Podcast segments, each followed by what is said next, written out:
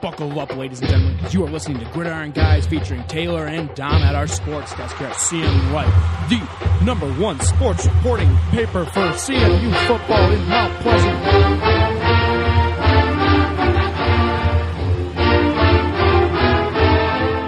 Hello and welcome. My name is Taylor DesOrmeau. I'm the sports editor at Central Michigan Life. Here with Dominic Mastrangelo talking about tonight's big game between the Central Michigan Chippewas and Kent State Golden Flashes. So it's a big one tonight at 8 p.m. I believe it's on ESPNU. Uh, we'll be covering it from the office up here. It'll be a good one. Um, but what are, you, what are your thoughts on the game, Dom? You've done a lot of research on Kent State. What, are, what is the likelihood? Of Well, tonight? it's the likelihood is that CMU should really cruise to victory. In fact, I'm calling for uh, CMU to really handle them much like they did Buffalo um, the last time, or I'm sorry, the second to last time they played. Uh, I guess that would be the first time they played a MAC East team. Yes. Um, they really just came out from beginning to end and walloped. And I know that game was at home, and they really were dying for a win at that point. But CMU is dying for a win again after the way last week's game went. So um, I think CMU should roll.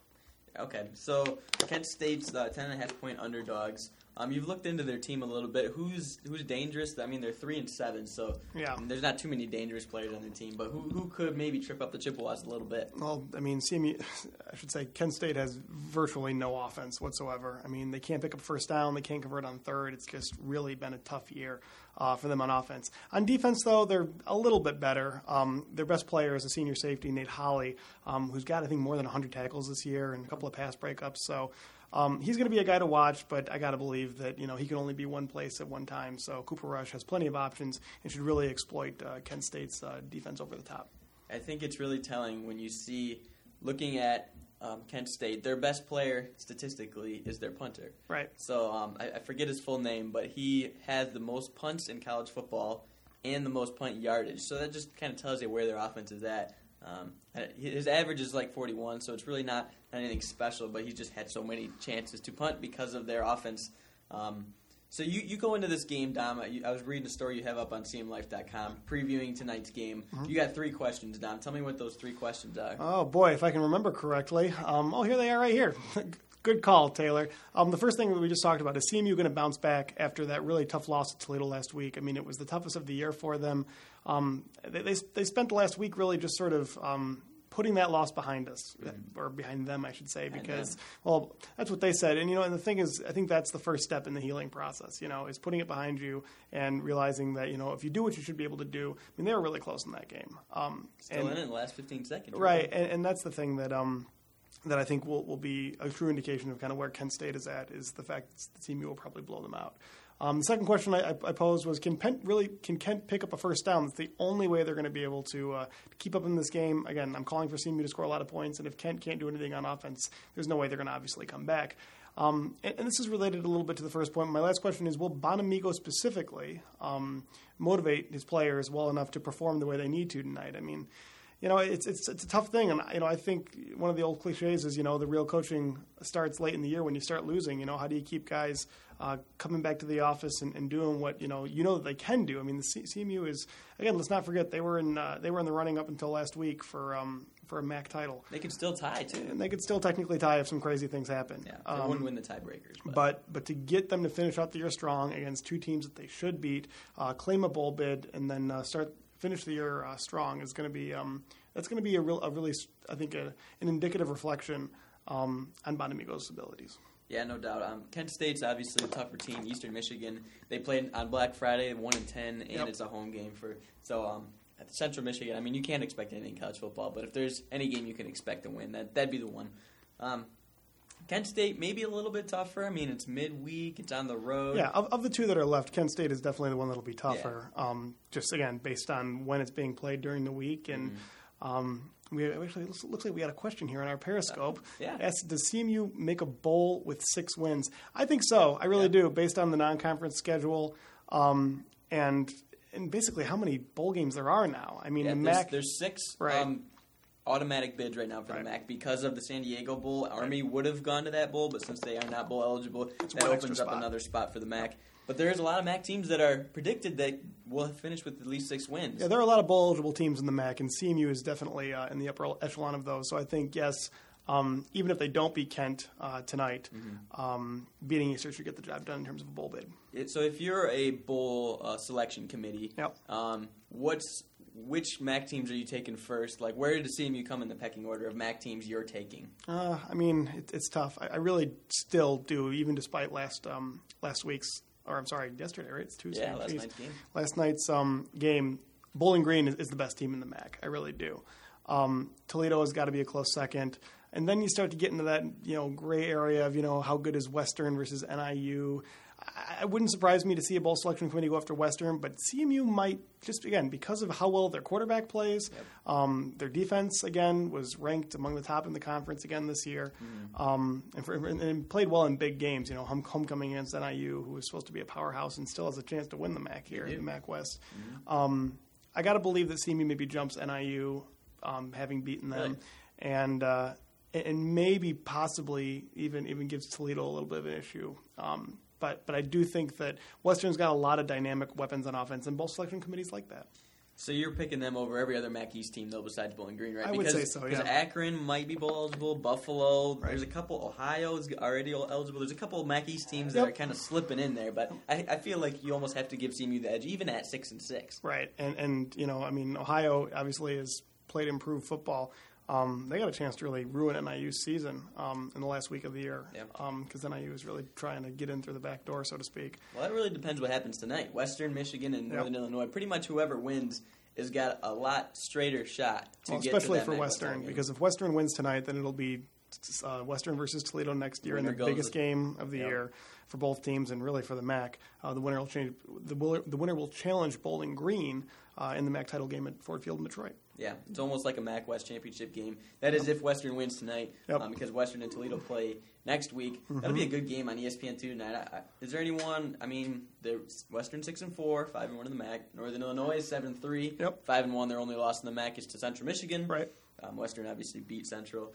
Um, which team do you think has the edge tonight? Uh, the Huskies are at home; they're favored by two and a half. But I mean, I don't know if I really favor one team over the other. I, I do think the Western's a better team, um, but because NIU has playing a home game and they haven't lost since what we were just looking at it week since before they played us. Yeah, since our, since, game. Since our game, yeah. they haven't lost since they lost us, and that seems like forever ago. So NIU's playing really well, and it's a home game. It's a huge game. They know that they can really make things crazy if they if they upset Western. So and, and it would be. I'm pretty sure. I'm not sure. I haven't looked at the Vegas line. Mm, um, two and a half. Yeah, some people are saying NIU by six. You know, I, I could see that. I really yeah. could. Yeah, okay. That'd be. I think that'll definitely be the game of the week in the MAC. Well, unless you call last night's game the game of the week, Toledo tops Bowling Green yeah. on the road, super 44 unexpected. To 28. It wasn't even close. I know that, that that was honestly the biggest surprise of the MAC season to me. I mean, when Western got handled by Bowling Green, you know, at home, it was mm-hmm. a little unfortunate for the MAC West, but it definitely it made sense just based on the way the Bowling Green has played this year. Um, I did not see that coming last night, though. I mean, Toledo after losing to uh, after losing NIU at home, they went on a tear. I mean, took care of us, and then um, and then uh, obviously took care of Bowling Green last night too. You talked about how CMU is going to respond. Well, Toledo definitely responded well. They were in the college football top twenty-five. Then they lose to Northern Illinois, and they're yeah. just like, okay, they could their season could implode, or they could take this as motivation. There's, they still have a chance to go to a New Year's Six bowl. There, there's, I think, something to be said for uh, responding well after a win versus.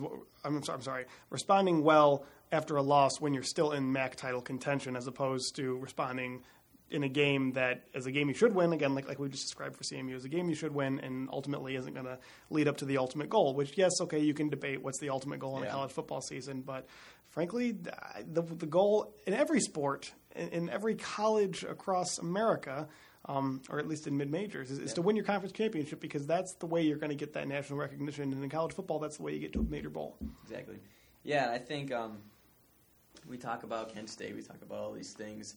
Um, Toledo definitely they responded very well, and I think we had a graphic in Monday's paper actually talking about how CMU has done after losses this year. They're three and one, and you think the first loss after um, losing to Oklahoma State, they come out and, and, beat Monmouth pretty good. Now that wasn't really a surprise. Right. Monmouth uh, isn't that good of a team. Right. Um, they lose to Syracuse in overtime. The next week they come out to Michigan State. They hang tough with them. It's a seven point game with nine minutes to go. They end up losing by twenty. Right. That's their one loss though. They were three and one, so they lose to Western Michigan, and then they just come home and destroy Buffalo. Mm-hmm. It was it was bad. I think it was a thirty-seven point game. Yep. And then um, after that, now they've well, there's another one in there too, right? Who we missed it? Uh, Oh, after Michigan State, they after beat Michigan Northern State. Illinois. Yeah, that So- was that was the big one. and that they beat them by ten, and that was That, a, that was big the win. moment for me where I kind of sat there and went, "Oh my gosh, is this something crazy going to happen here?" You know, Yeah. I mean, NIU was obviously the team that before the season, you know, a lot of people looked at it and said, mm, "You know, don't sleep on the Huskies; they're there every year." And frankly, I see why. I mean, I had doubts right after that. Uh, frankly, after that NIU, just the way that NIU just threw that game away against us, and I realized it was a tough stretch. They had played Ohio State and Boston College and some other was schools, but. Um, the way that they lost that game, I really thought Rod Carey was on the hot seat, and because expectations are high there, um, but they should be because again, once again, NIU is really just proven that they can find a way to make things interesting in November. Yeah, no doubt. I think um, it'll be interesting to see if they can respond again with a Yep. big win. Um, looking a little bit more at the statistics. Um, again, we're talking about Central Michigan's game tonight against Kent State Right. and what that means for the MAC. So basically, you look at Kent State, and it's not real pretty. They're last in scoring offense, last in first down on offense, last in passing offense, last in total offense, last in third down conversions. They're terrible. They're, they're like literally like the worst team in the MAC. I mean, Well, I wouldn't go that far. Well, I mean, there is Eastern still floating around, but I, I would say the last, and this is this sounds insulting, and, and Here we go. I mean, just look. I, don't necessarily consider Eastern Michigan a program that really deserves to be Division One status. I mean, I know they got some people that support that program and whatnot, but the attendance is atrocious. Um, the fans are largely apathetic. Um, support from the university, I'm not always sure is there, and they're going through coaches like crazy. I know, you know, Coach Creighton uh, shows some signs of improvement, but man, just in terms of recruiting and, and some other stuff. But right now, they're one in ten. I mean, Beat Wyoming on the road, and that's it. that was it. Yeah, that was That was the- that was their sing- that was their only win. You know, Yeah. so I don't know. I, I just it's it's tough for me to put Eastern Michigan in the same class as Kent State, which you know has some foundation of doing something. You know, competing with Akron and some of those other MAC East schools, but. Mm-hmm. Yeah. Um, they're two and four in the MAC. It's not I would say Kent. Kent State. What I'm, the point I'm trying to make is that Kent State is definitely the crappiest legitimate MAC school. crappiest legitimate MAC school. Yep. Uh, So yeah, I look at those all those stats that we mentioned that they're terrible at. It's Yep. offense. Defensively, they're not terrible. A lot of people compare them to Akron actually, and Akron really shut down the Chippewas. with a fourteen to six game, Yep. but they're they're third in the conference in first down uh, defense. Mm-hmm. They're third in passing yards allowed, second in total defense. I mean, I, I, you think they will slow the Chippewa offense? It's possible, you know, and this is why again I keep comparing this to the Buffalo game because I think it'll be important for CMU to start quickly on offense like they did against Buffalo. I'm not saying necessarily run the I'm not saying necessarily run the hurry up offense. I'm not saying that you got to come out guns blazing immediately.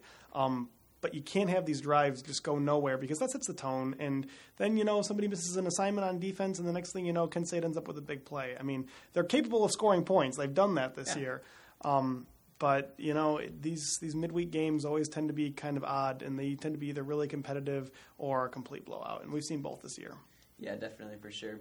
I think I think Kent State will be able to slow the Chippewas. Um, Mm-hmm. hopefully, uh, you got to th- hope that they come out strong because they did not do that. The Chippewas against Toledo, Yeah. twenty-one to nothing, and they just were trying to unbury themselves the whole game, Right. and they almost did. But just a twenty-one nothing deficit is something you really can't overcome. And it's you look at the first quarter, and they're they're trying to run the ball, and it's failing, and they're punting.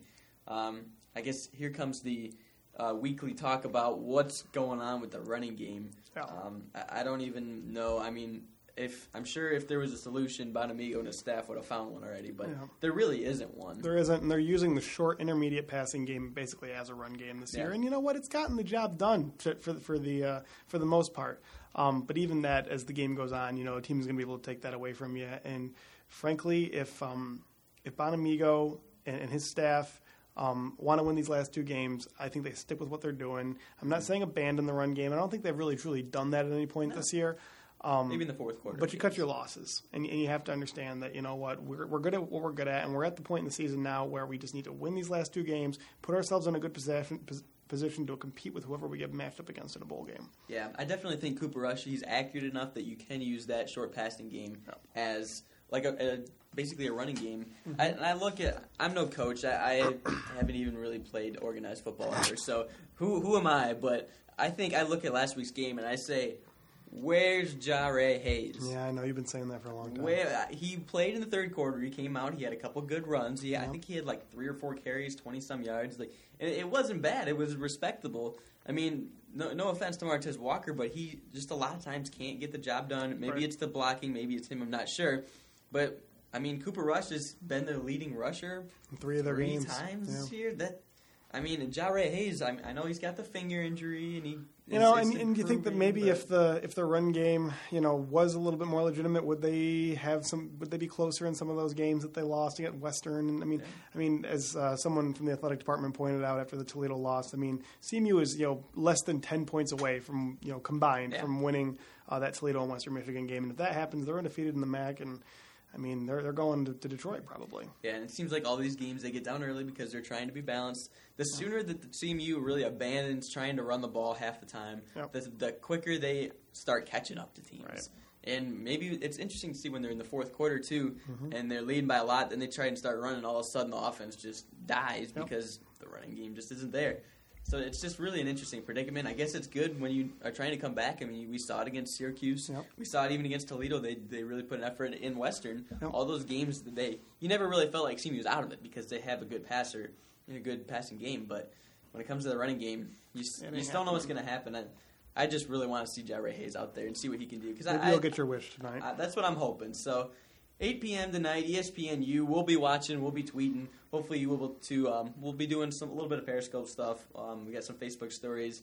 Uh, we'll be talking about if if CMU wins, it'll be their fourth year in a row being bowl eligible, and eighth time in 10 years, which is actually pretty good for a program which people associate with mediocrity. Yeah, well, I mean, again, in, the, in these days in college football, it doesn't take much to get to a bowl game. I mean, six wins, especially if you get a couple of cupcakes in your schedule, you're halfway there. So Yeah. it's um, it's definitely been a successful year for the Chippewas, um, but it would be a huge letdown to uh, to not win both of these games. Truly, Definitely. I mean, you, again, you, like you said, you got to chalk up the Eastern as, game as a win, but get this one too because uh, that that moves you to probably seven and five. Yeah, six and six. You you'll probably get a bowl game. Maybe it's happened before in the past where CMU's been six and six and not It hasn't gotten it. And but at seven and five, you pretty much are, You definitely going, have it. especially with the schedule CMU's had. Yep. Michigan State and Oklahoma State, two teams that could even be in the t- the Final Four. Right. So it, it's football the playoff. scheduling isn't a problem. The way they've played isn't isn't a problem. Their interest is, isn't a problem. They got a first year head coach who's really, frankly, exceeded expectations. Yeah.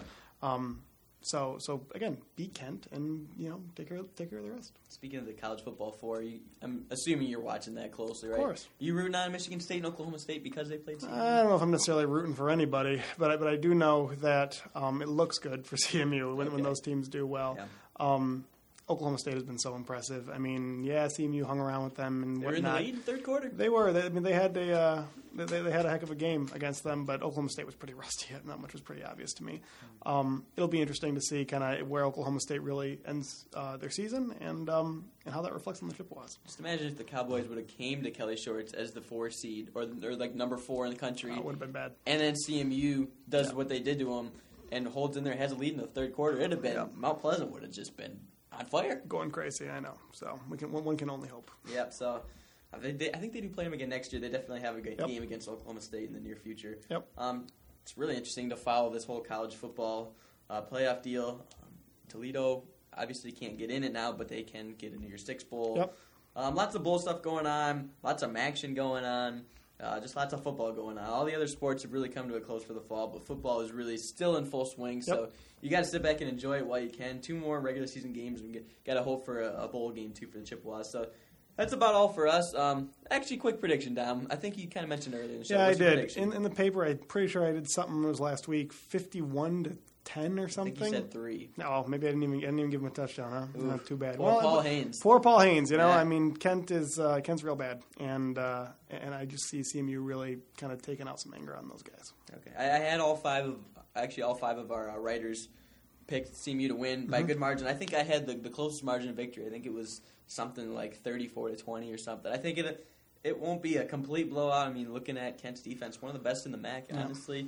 Um, maybe that's just because their offense is so bad. I don't know, but um, I, I'm pre- predicting a Chippewa win tonight. Also, I think it'll be a good one, and there should be some celebration if they if they can pull this off and, and go to a bowl game. So Absolutely, I think it'll uh, I think it'll happen.